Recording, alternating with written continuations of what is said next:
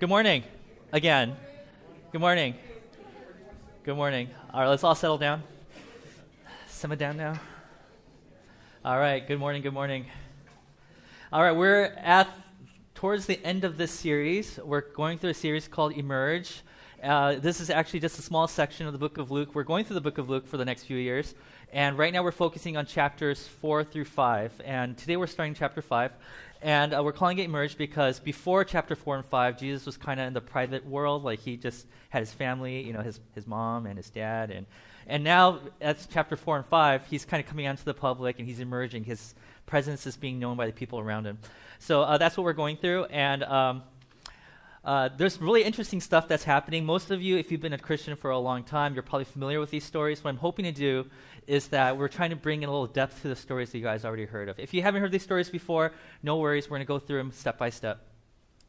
So, uh, when I was a kid uh, in an elementary school, um, I was not the most, I know this is hard to believe, I was not the most athletic person on the playground. And the, I know, it's hard to believe, right? Um, you know, you know, uh, they do this really cruel thing where they actually make you pick teams, and you have two, t- two team captains, and like, I'll pick that guy, I'll pick that guy. I was not the first to get picked, and uh, but here's the good news: I was not the last to get picked either.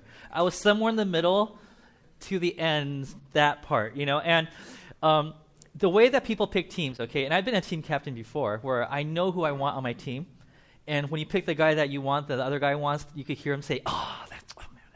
and then they'll say something like, "Okay, fine, I'll take." And you don't want to be that guy where you know they say, "Fine, I'll take." You know, well, um, and so I started thinking about this. I'm like, when it comes to picking teams, like how do you strategically pick teams? This is like the draft, right? If you grow up, you know, as kids as team captains, kickball, but when you grow up, you're talking about professional sports. You want to draft the right players onto your team, and you want the best. You want the best. You want to make sure you got, you know, you have the team in, in, in line so that you got the best chance of getting the championship. Um, sometimes I wonder about how God picks his team. Because, um, you know, if you call yourself a follower of Jesus, then you're automatically on his team. And, you know, I'm wondering every morning when God wake well, okay, God doesn't go to sleep, doesn't wake up, but let's just say he wakes up in the morning, he rubs his eyes and looks down, you know, at all of us. I wonder if he looks at me and says, I'm so glad that Kotz is on my team. Or is he the kind of guy that's like God that's like looking at me saying like, oh, I guess I guess we got Kotz on the team. Or maybe that day that I decided to become a Christian, I wonder if he was like, oh no, he's praying the prayer. No, don't, don't pray the prayer. We don't want you on my team, you know. Oh, look, he's a Christian. I guess I'll take him on my team. I, I, I wonder if that is, well, okay, uh, well, we know God's not like that, but sometimes I wonder, is it good that I'm on God's team? Right? Or maybe, um, uh, maybe you know some Christians and you're like, they call themselves a Christian, but I really don't feel like that person really represents what I stand for. Right? Maybe politically, you're like, I don't really, they call themselves Christians, but I don't know if I really agree with that person. I wonder if God looks at us and says, I can't believe that guy's on our team. Like, he doesn't represent me that well. And, and, but for some reason, all these people with different backgrounds, different political beliefs, different ways of looking at the world, they all belong on the same team, God's team, okay? And I'm wondering how God sees all this. I wonder if he looks at the people they call themselves Christians, and they're like, he's. I wonder if he wakes up every morning thinking like, yes, that's my team. Yeah, come on, let's go do. You know, like, or is he like, I'm kind of ashamed to say that these people are on my team. For me, speaking personally about my life, I wake up some mornings thinking like, oh, I'm so embarrassed that that I call myself a Christian. Sometimes I wake up in the morning thinking like, last night I just made some really bad decisions. I don't even know why God would even say that I'm on his team. So the question inevitably comes up in my mind, which is this What does God see in me? Right? And now, we do our best to make sure that people around us think that we're good, you know, but we know who we are. We know our failings. We know the places we make mistakes. And if that were to get out into the public, and remember, God sees everything, right? So even though it's not in the public eye, it's in God's eye, and he looks at me and he still says, I'm glad that Kotz is on my team. What does he see in me? Is there like some redeeming feature of Kotz that, that somehow God's like, I'm willing to ignore all that because he's got this one good thing, you know? Now, a lot of people are like, oh, Kotz, well, you're a preacher. You're supposed to, you know. Yeah, um, preaching is a gift. It's not who I am. Okay, it's not just because you're a preacher doesn't make you into a good Christian. Let's put it that way. And we know many, many stories of moral failings of pastors, and that's kind of in the media, right? But like preaching doesn't make you a good Christian, right? So what is it that God sees in us? Right? Your work, coworkers probably know that you're a Christian, and then you say something that's like, "Oh my gosh, what I just said was just so racist," right? And then God's, what is God thinking of you at that moment? What does God see in you?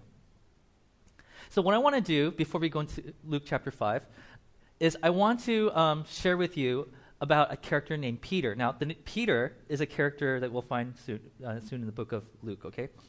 Peter has another name. His name is Simon. Peter is the name that Jesus gave him. So when we meet him in the story today, his name is Simon. And then eventually, God gives him the, Jesus gives him the name Peter. Um, and there's a reason for that. We'll talk about that later.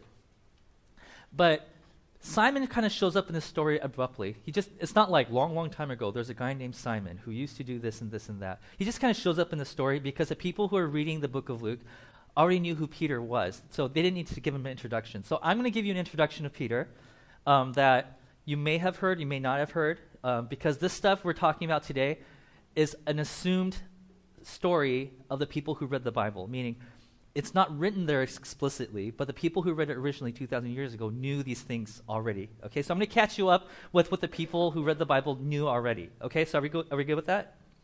Okay, so the way that the education system worked 2,000 years ago in Israel is that they, um, they didn't have schools. They didn't have schools like an elementary school, public school like we do. It was up to the parents to make sure the kids knew how to read. It was up to the parents to make sure that they knew how to count, how to add, how to do all those things. Parents were the teachers, especially the mother. The father usually worked on his little business. So whether if you're in carpentry or if you make shoes or sandals or whatever you make back then, that was the father's business. And then for the mother was to raise the children, educate them, and to teach them how to love, et cetera, et cetera. That was there was a st- strong distinction between the two. But there was one thing that the parents were not um, they weren't confident enough to teach their kids. And what that was, was they weren't confident enough to teach what the Bible said to their kids. Because they were like, this is the word of God, and I don't have the I don't have the guts, you know, like I might teach it wrong, and this is the most important book in the world. And by the way, back then there was no New Testament, so it's just the Old Testament. So when they say Bible, they're talking about just the Old Testament. And so they're like, how am I supposed to? Uh, I want to make sure that uh, I want to, how can I teach this properly? So every village had a place called a synagogue. That was like the epicenter of, this, of the city where they talked about the Bible, right? And it was usually led by the, the local rabbi. So they had a, uh, had a person who was in charge of just teaching the scriptures to kids. And they had a rule. The rule was you can't teach the kids scripture until they were age six. They didn't think that kids could understand what the scriptures were until the age six. So here's a quote from a book called Talmud, which is like a commentary to the Old Testament. Okay, so let's take a look at that. It says this Under the age of six, we do not receive a child as a pupil. So Rabbi is like, there's no way that we're going to take a student that's under the age of six because they probably don't understand what we're talking about. But, look at this. From six upwards, accept him and stuff him with Torah like an ox. I love that. Just like, here you go, take the Bible, shove it in, shove it in your mouth, right?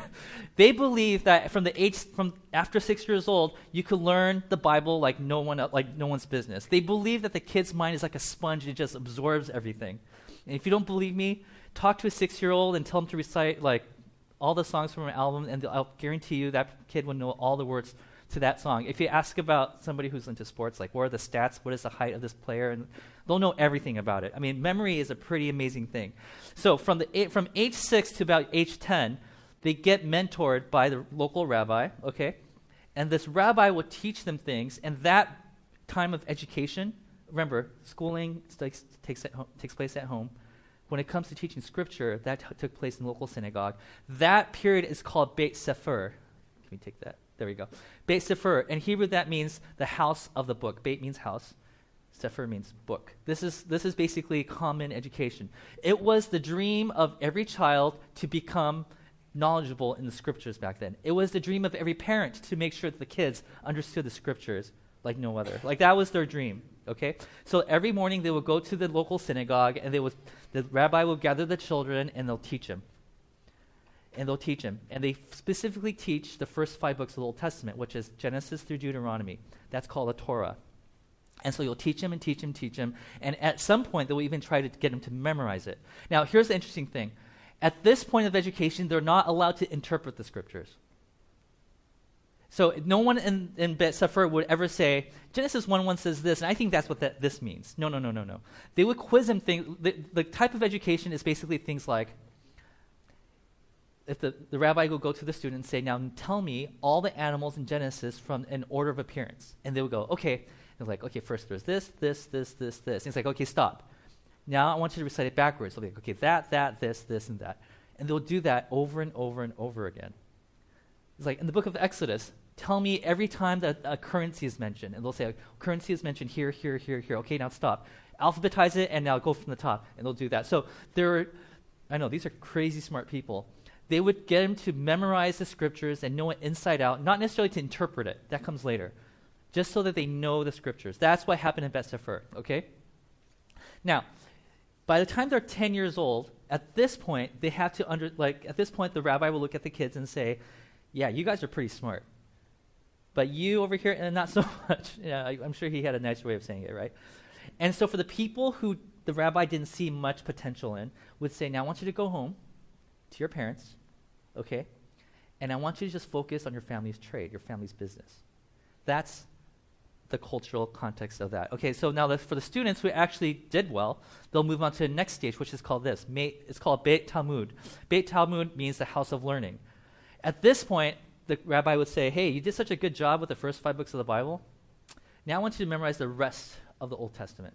Now, it wasn't too hard. It, sounds like very hard, right? Because there's 39 books in the Old Testament. The first five books is the Torah. So there's three, four more books that for, the, for them to memorize. Now, it sounds hard, but it's not as hard as you think it is. I can't do it, but I'm guessing it won't be hard relatively.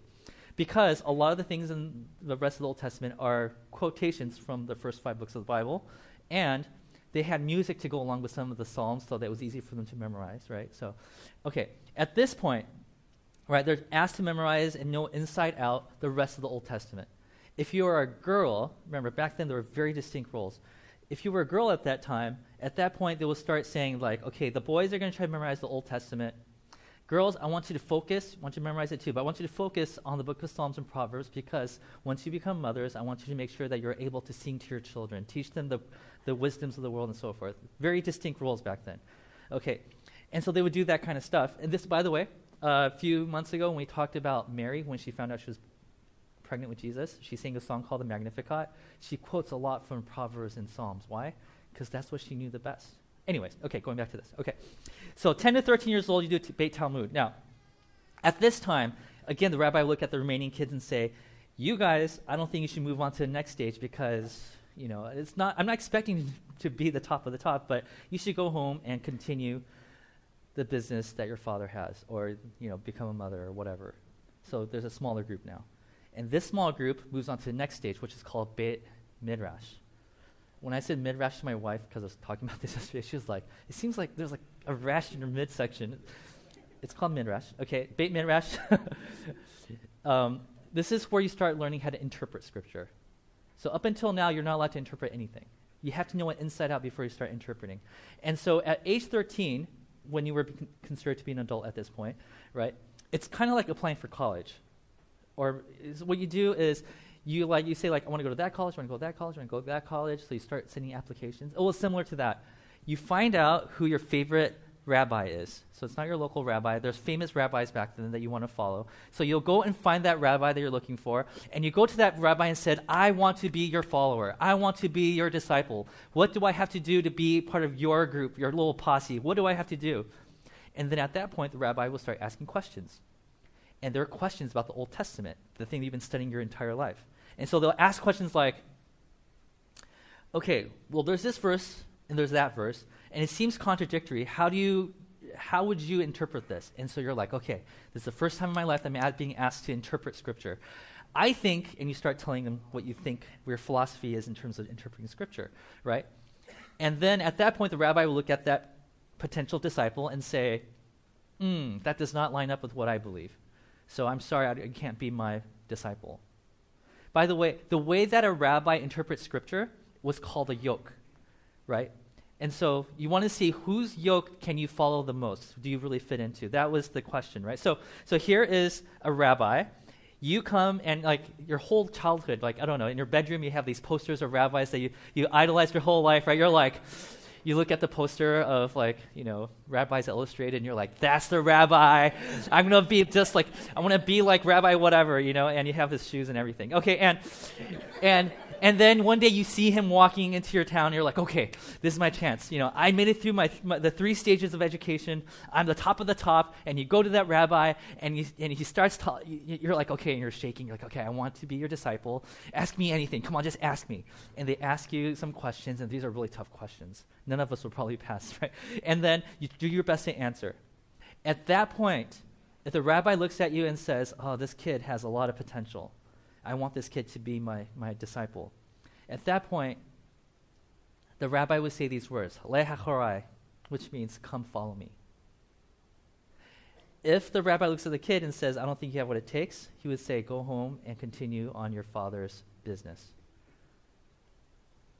That was the system in which that they grew up in.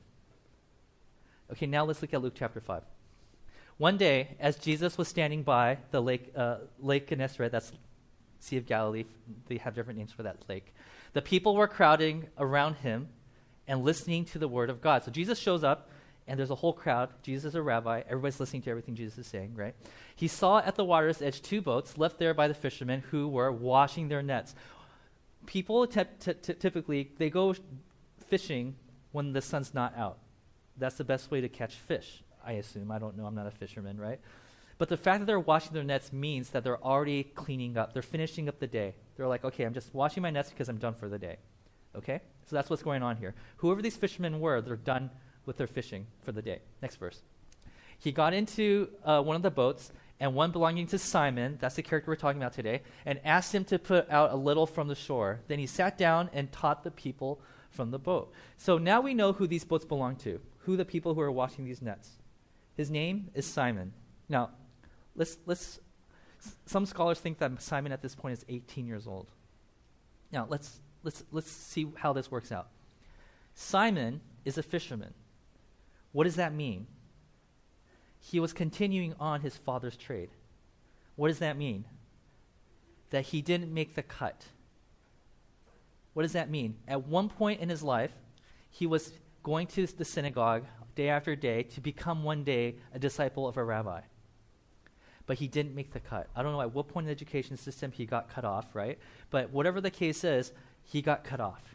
He didn't make the team. He didn't make the cut. He was not the top of the top. He was somewhere in the middle to the end. That's the system in which that Peter was was living in. That's that's the world that he was living in, okay? Now let's see what happens next. When he had finished speaking, this is Jesus, he said to Simon, Put out into the deep water and let down the nets for a catch. So Jesus is on a boat not too far from the shore, and he's teaching to everybody because that's the best way to teach people, I guess, right? And then after he finishes teaching, which is, I don't know, I don't know how long Jesus' sermons were. If it was anything like mine, it's like 30 to 40 minutes, right? But after he finished, so remember, they finished the fishing day, right? They're washing their nets, and now he's being pushed out into the water 40 minutes after. Okay, so this is way beyond after fishing peak time. Okay, so there's no way they could catch fish at this time. So Simon is wondering, like, what is going on here? Okay, Jesus, you might be like a really smart guy. I mean, you're a rabbi. Like, you must you must know the scriptures inside and out, and you have all the respect of the world. In chapter four, you healed my mother, so I'm pretty un- uh, sure that you're somebody special. But when it comes to fishing, I know how that works. You know, like when you see somebody that's better than you, and you're like getting kind of uncomfortable, insecure, but you always hang on to that one thing that you're better at like, oh yeah, well, you're, well, well I'm good at video games. You know, like it's like you can cook and you bought roses for your love. You know, like, uh, uh, well, well, I know how to fix a car. You know, like you hold on to that one thing that you're better than everybody else at, right? So this is Peter, Simon, who's like looking at the situation. It's like you could heal my mom, and and you gave a great sermon, and you have this big following. Well, well, I can fish, you know, right? Next verse. Simon answered, Master, We've worked hard all night and haven't caught anything, but because you say so, I will let down the nets. Now, this is the moment where Simon's like, Watch, I'm going to show Jesus that I'm actually better at him than at, at this one thing, this one thing that I'm hanging on to. Right? So here we go. When they had done so, they caught such a large number of fish that their nets began to break. So they signaled their par- partners in the other boat to come and help them, and they came and filled both boats so full that they began to sink. Okay, so, okay now, let me ask you a question at this point. If somebody who's better at you than, every, than anything you've ever seen before comes to you and says, Hey, I'm going to teach you how to fish, right? And he does a great job so much that you catch more fish than you've ever caught in your entire life. What is the proper response to that? Maybe a curse word would be in order, right? Like, what the, right? Or you're like, whoa, you know, whatever, whatever it might be, right? But I want you to pay attention to Simon's response. Okay, take a look at this. When Simon Peter saw this, he fell at Jesus' knees and said, Go away from me, Lord. I am a sinful man. Now, let's be honest, how many people would actually respond this way? And why did Peter, Simon Peter, why did he respond this way? Well, it's probably because in the previous chapter he saw Jesus do some miracle, miraculous things, and he's putting the two and two together, and he's realizing God is at work right now. God is at work right now, and I was kind of resistant to it. Oh my goodness, I'm such in such a big trouble. I'm, I'm, in trouble. I, I need to. Okay, Jesus, just get away from me. Now, if you watch those like Jesus films, you know, where like Jesus has like crazy hair and then he has like a Miss American pageant sash, you know, and he's like super white, right? yeah, right? Like Peter is usually like on the knees, on his knees, he's like, Lord, just get away from me. I like to imagine the scene like, ah, get away from me, Jesus, get away, because he's like, I think I'm, I'm, I'm, I'm, like, I'm totally screwed. Like this, this is something I don't want. This is what's going on here. Peter is like, God is at work, and I was resistance to His work. I'm in deep trouble. For he and all his companions were astonished at the catch of fish they had taken, and so were James and John, sons of Zebedee, Simon's partners. They were astonished at what Jesus just did. If there's one thing that they could do better than anybody else was fish, and Jesus just showed him up. Next verse. Then Jesus said to Simon, Don't be afraid, because, you know, he was super afraid. And uh, from now on, you'll fish for people. What Jesus is really saying here is this He's saying, Do you see what I just did right there?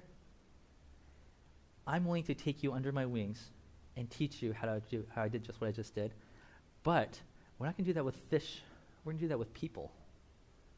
This is Jesus' way of saying, Come follow me. So, what's his response to that? Verse 11. So they pulled their boats up on shore, left everything, and followed him. Now, if this were to happen to anybody else, let's just say you're Simon's parents. You're like, dude, some 30 year old dude just came by and took my kid away. There's something wrong with this, right? no, no. In that culture, okay, just imagine. So, right now in this story, we see three people being taken away by Jesus, right? Zebedee, the father, would go home, go to his wife, and say, Guess what, honey? He's like, What? Our boys aren't here today. It's like, I can see that. It's like, no, no, no, no, you don't get it. Our boys are not here today. What do you mean? Our boys didn't come home with me today because a rabbi came by. And then the mom would be like, wait, are you telling me? He's like, yeah, that's right. It's like, really? He's like, yes. You mean even though they didn't finish their education? Yes. There's a rabbi out there that thinks that, that our boys has what it takes to be a disciple of this rabbi. It's like, oh, no, what? Yeah, yeah. And I could almost imagine next day they go fishing, right? Um, Zebedee goes out and he's looking at his friends, you know, fishing on the piers on the side. And he's like, Oh, I guess it's another day to fish. Oh, where are my boys? Oh, they're not here. I wonder what happened to my boys. Oh, that's right. A rabbi came by. Oh, yeah. I'm like, it's something to brag about because this is like the big break that everybody's been waiting for. You know, today we're like, oh, I want to be a celebrity. I want to be a big shot. Back then, they wanted to be a disciple of a rabbi, right? But here's the thing. In the very first story that we see Jesus approach Peter, and then Peter responding, we see a big fail moment. The one thing that Peter thought he could do really, really well is the thing that he doesn't do well in, and Jesus shows him up on that. So my question is this, and this relates to the first thing that I brought up in this message too, is this. Why does God choose faulty people? If we're all honest with ourselves, we would admit that we have some faults in our lives. Sometimes, some days, bigger than others especially when we compare who we know us to be with what we think the other people to be. When we compare ourselves to that image, we feel like, yeah, I, I, I got nothing. I might be good at some things, but those are just gifts. It doesn't say who I am. Deep down inside, I'm broken, right? Why does God choose faulty people? And then, you know, you're like, Kotz, maybe you're being too harsh on Peter. Like, maybe he's not that bad a guy. Like, maybe he's, maybe he, this was just one bad story out of the dozens of good things he's done. It's like, well, I take issue with that. Let me share with you some stories of how Peter uh, lived his life. Okay, so let's take a look. Now, the next part of the sermon, I'm going to be looking at the book of Matthew because if I pick verses from Luke, then when I get there, we have nothing to talk about. So we're going to be talking, we're going to be picking out some examples from the book of Matthew, and you'll find out in almost every chapter you'll see a fail moment on Peter. Okay, so let's take a look. Chapter 14. Um, Peter the, in this scene is on a boat and he sees Jesus walking on water. What? Yeah. And then he looks at him and says, Lord, if it is you on the water, Peter replied, tell me to come to you on the water. So Peter's like, I'm going to take a step of faith. I think I can do what Jesus is doing. So Jesus is like, oh, okay, come, he said. Next verse.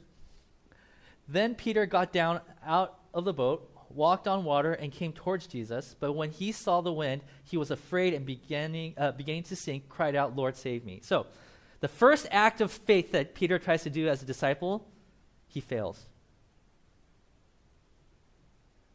Okay, well, at least you tried, right? I mean, you get points for that. Oh, okay, sure. Well, here's another story. In the very next chapter, Jesus is preaching a parable. You know, it's like a story that has like hidden meaning to it.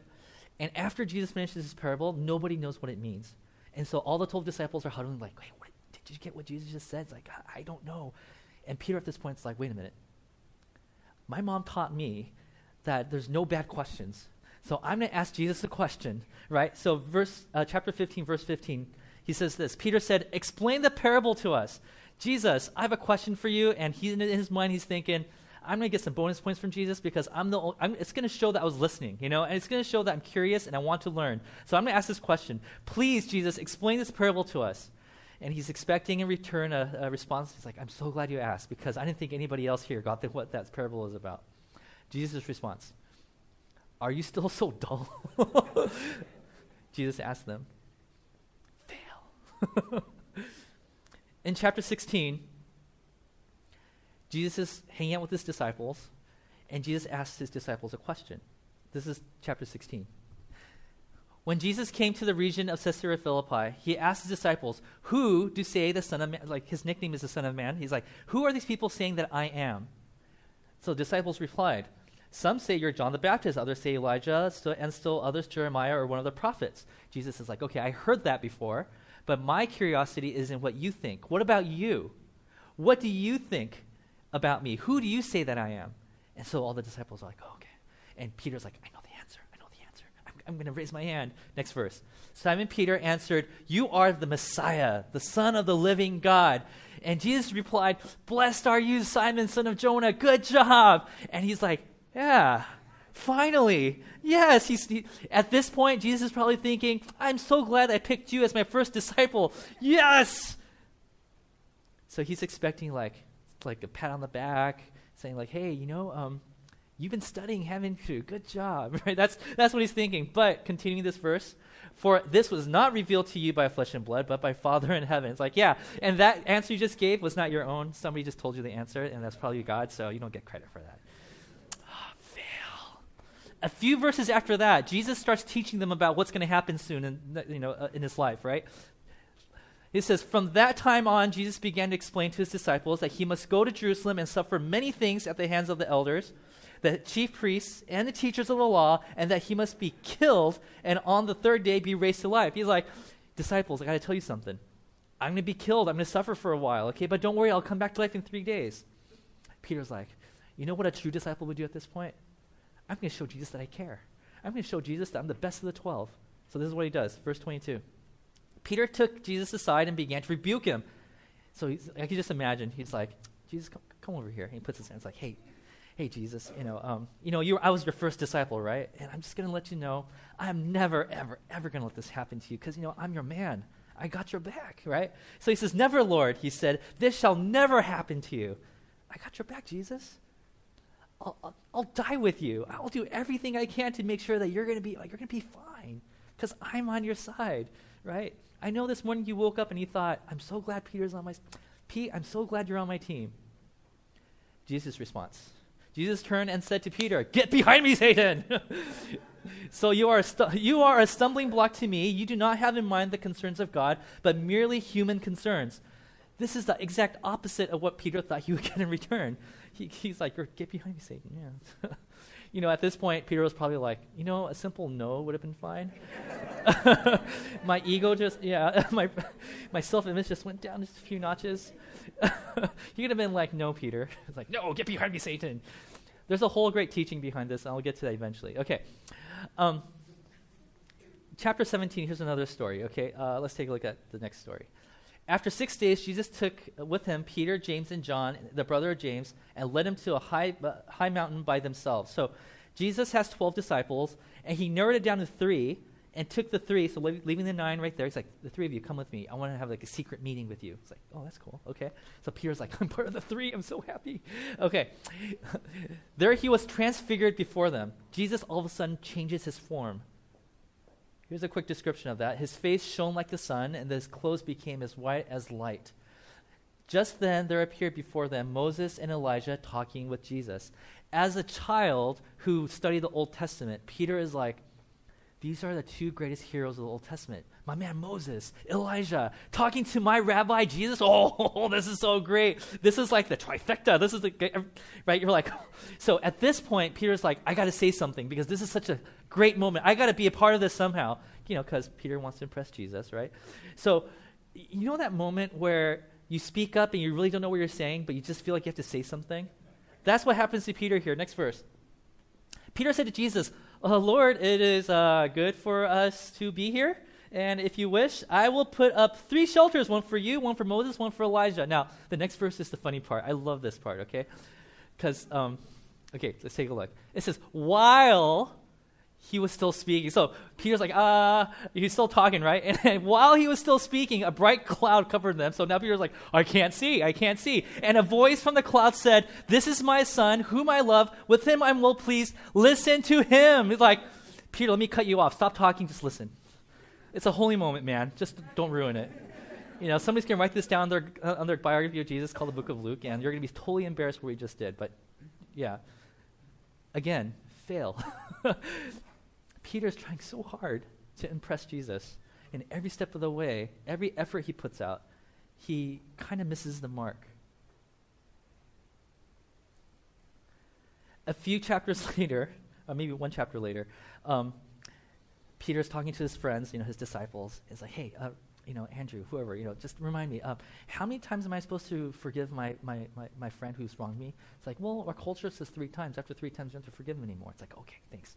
He goes to Jesus. And this is, this is a conversation he has with Jesus. Peter came to Jesus and asked, Lord, how many times shall I forgive my brother or sister who sinned against me? It's like, if somebody sins against me, how many times am I supposed to forgive that person? I know that, you know, people are saying three times. Well, how about this? Up to seven times? I don't want to just double it, Jesus. I want to add one more to it. Like, I could forgive up to seven times. Bam! He's probably thinking, Jesus is like, wow, wow, Pete, you didn't just double it. You, you, that, that's amazing. That, you are such a great person. Nope, that's not what happens. Next verse. Jesus answered, I tell you not seven times, but 77 times. it's like, that's it, seven, Pete? Come on, you could do better than that. Again, fail. I feel, do you guys feel bad for him? No, not yet? Guys have more stories. okay, so this then the day of his arrest happens. Jesus gets arrested this day, and he knows it's happening, right? And so he's Jesus is preparing his disciples that hey, pretty soon some guards are going to come and take me away. He's preparing his disciples. This is that scene right here. Jesus told his disciples, "This very night you will all fall away on account of me, for it is written, I will strike the shepherd, and the, sh- and the sheep of the flock will be scattered. But after I have risen, I will go ahead of you into Galilee." So Jesus is like, look, what is about to happen is going to be very tragic, but it's been foretold in the past. This is part of prophecy, so you have nothing to worry about. Everything's going to turn out okay. That when they come and arrest me and they nail me to the cross, all you guys are going to scatter. And that's just how it is. Peter's like, no, no, no. I'm going to make Jesus proud that he picked me first. Okay, this is what I'm going to do. So Peter. Peter replied, Even if all fall away on account of you, I never will. Jesus' response, Truly I tell you, this very night, before the rooster crows, you will disown me three times. All the other guys are going to disown me once by running away. You're going to disown me three times. Oh. So let's see. Uh, so that night, Jesus goes into the Garden of uh, Gethsemane and he's praying, and he brings his inner circle, the three of them, with him. And he says, Wait right here. I'm going through a really tough time right now. I'm going to go over there just a few feet away to pray on my own. Can you be praying for me over here while I'm over there praying? The three are like, You can count on us, Lord. Yeah, yeah, we, we are your number one disciples. Yes, yeah, well, you know, okay. So Jesus goes, right? And Jesus returns after praying, and this is what he sees. Jesus returned to his disciples and found them sleeping. Sleeping. Couldn't you men keep watch with me for one hour? Dude, all I asked for was 60 minutes of staying awake, and you couldn't even do that. Again, fail. Over and over and over, fail, fail, fail. Eventually, the guards come to Jesus, they take him away and he's going through a trial, and it's a totally skewed trial. People are accusing Jesus of things that he didn't even do, okay? And so he's now being found guilty. Meanwhile, all the disciples have scattered, just as Jesus said, except for Peter. Peter's like, I'm not going to run away. So he tries to, he's following Jesus from afar, and he gets to the courtyard in front of the place where Jesus is on trial, and he's waiting there thinking like, okay, I'm going to be the one that's going to stick around. And this is what happens in that scene. Now Peter was sitting on the, uh, on, uh, out in the courtyard, and a servant girl came to him. You also were with Jesus of Galilee, she said, but he denied it before them all. I don't know what you're talking about, he said. So he denies Jesus. He's like, I, uh, Jesus followed me? No, no, no, that's not me. Next verse. Then he went out uh, to the gateway where another servant girl, and this word girl really means she was like a little girl, okay, saw him and said to the people there, This fellow was with Jesus of Nazareth.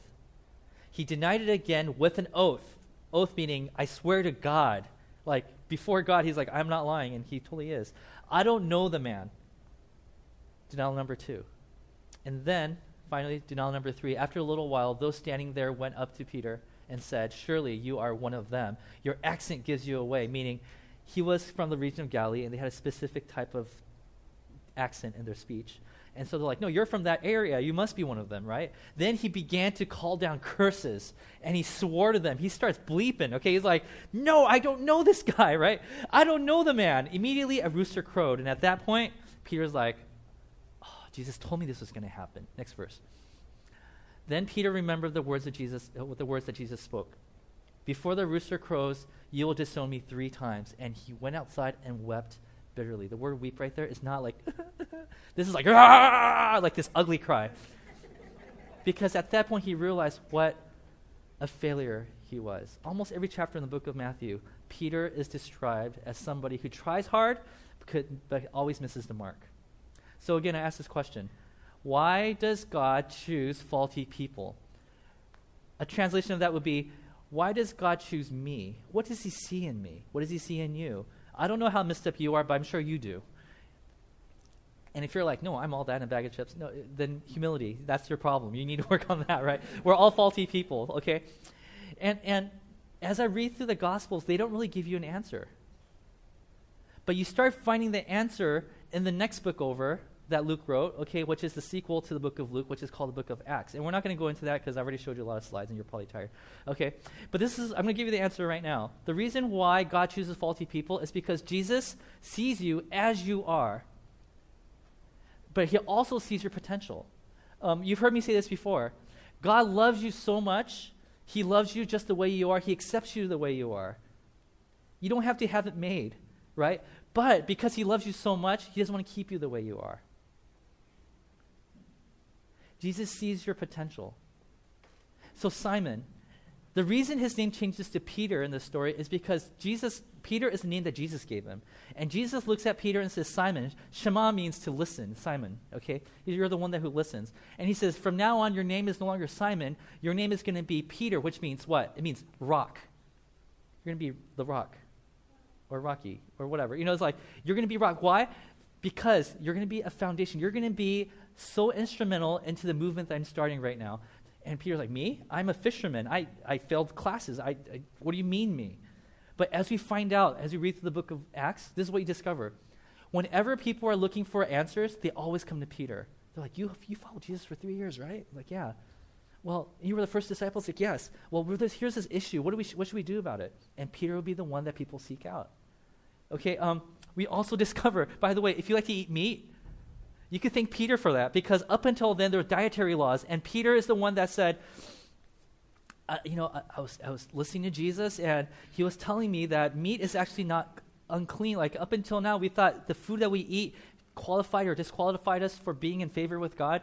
But what I've learned over the years is that it's not what we eat, what we put into our mouths that make us unclean. It's the, the corruptness in our hearts that make us unclean. So I think we can eat whatever we want. But if you're eating food to make other people angry, like there's like a vegetarian, you're like eating food, you know, like like then then that's corruption. You don't want to do that. But like but I think we're able to eat whatever we want to eat. So if, if you like to eat meat, if you like barbecue, then, then you have Peter to thank, right? Uh, Peter contributes to the Bible by including two of his letters. He had such wisdom that people thought, hey, whatever Peter writes, we need to put it in the Bible. I mean, did you know that he discipled people eventually?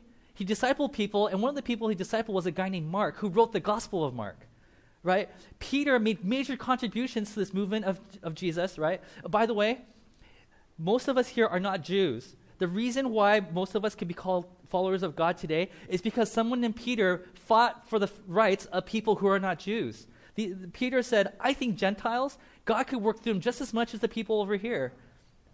He fought for equality. He said God could love somebody not based on the race, not because of their gender, not because of any of that, but just because God is God and God is love. I believe that God loves everybody equally. Where'd that come from? That came from Peter. Well, it came from Jesus, but it was Peter who was talking about it, right? A fisherman who didn't even make it to Beit Talmud or Midrash, eh, whatever, you know, whatever, I don't know at what point he dropped out. That guy, that kid, eventually becomes one of the core leaders of the movement of Jesus. And remember that thing that Jesus said? He said, If you come follow me, I'll make you into fishers of men. Remember that? Well, that boat, remember that boat that they were fishing in? They brought it two boats and they filled it with fish and they started sinking. Well, in 1986, they discovered in the Sea of Galilee a boat, and they think that this is, and they dated it back to the first century, so they don't know if this is the exact boat that they used. Okay, but it was similar to the boat, and this is a picture of it. Okay, um, and so it's that big. The question back then when they found this boat was, can you really fit 13 people, Jesus and the 12 disciples? And it turns out you can, right? That's how big this thing is. And they were able to fill two of these with fish so much that it started to sink. And so Peter, seeing that, right, and then Jesus telling him, I'm going to teach you how to do this, but not with fish, but with people, which doesn't mean I'm going to put you on a boat and make it sink. You know, it, it means I'm going to make you such a such an important person in this movement of God that I'm going to make it so that you're going to catch so many people, captivate them by the love of God in the book of Luke, it says that when Peter gave his first sermon, over 3,000 people came to know who Jesus was, experienced the love of God for the very first time. Wow. Who knew that the person who had fail after fail after fail after fail after fail after fail after fail after fail could accomplish such great things? Why? Because Jesus, while he loved the person that Simon Peter was at the time, he also saw the potential of the way he could contribute to to the kingdom of God in the future. Maybe the best way of putting this is remember that kickball analogy I gave you guys saying that I was never the first to get picked? Maybe the best way to put it is this way if Jesus is picking members for his kickball team, he's not looking for the person who kicked the furthest. He's looking for the one that he looks and says, We may not win this game, but Peter, I'm going to pick you because you are going to eventually coach the biggest kickball team, the most successful kickball team that you've ever seen in your life. Jesus picks Peter for the person he is and who he will become. I think in our society today, we're too quick to judge, right? We, we judge each other, we judge ourselves. A lot of times, the reason why we disqualify ourselves from following God is because we get in our own way. We look at ourselves and say, God, I'm not good enough, so I'm just going to step aside and let the people who are better at this take care of it. No, Jesus would say, no, don't disqualify yourself. Peter almost disqualified himself, but I'm glad that Jesus caught him before he actually did if you don't believe in yourself, Jesus is saying, You may not see it yet, but I see some great potential that even you don't see it. You don't see it yet. I, I believe in you. If you can't believe in yourself, I'll believe in you. I see great potential in you. So, what are the things that's holding you back? God wants to do amazing works in your lives. And a lot of times we get in the way of that. We disqualify ourselves. Or maybe it's other people. Other people say, well, because you're a certain way, because you're a certain race, or maybe because you are a certain, you know, you have a certain tendencies, or you cannot, you're, you do not qualify for God's plan. Jesus would say, no, that's not true. Everybody qualifies for God's love. This is why God picks faulty people. God is not looking at us. He's not looking at me and saying, like, oh man, I can't believe Katz is on my team. Oh, come on. Like, I didn't want you on my team. No, he's not saying that. He's saying, I see where you are right now, but just hang on because I'm going to take you on this crazy ride where one day I'm going to use you in some amazing ways that's going to bring love and peace and harmony and love to all people. That's what it means to be a disciple, is to let the master mold you and shape you so you can become the person that God intended you to be in the first place. So what is holding you back? What makes you just feel like you're disqualified from God's plan? If it's your view of yourself, every time you look in the mirror you see somebody you don't like, then maybe it's time that we don't look in the mirror, but we look at God and ask him what he sees in us. Amen? Amen. Okay, let's pray.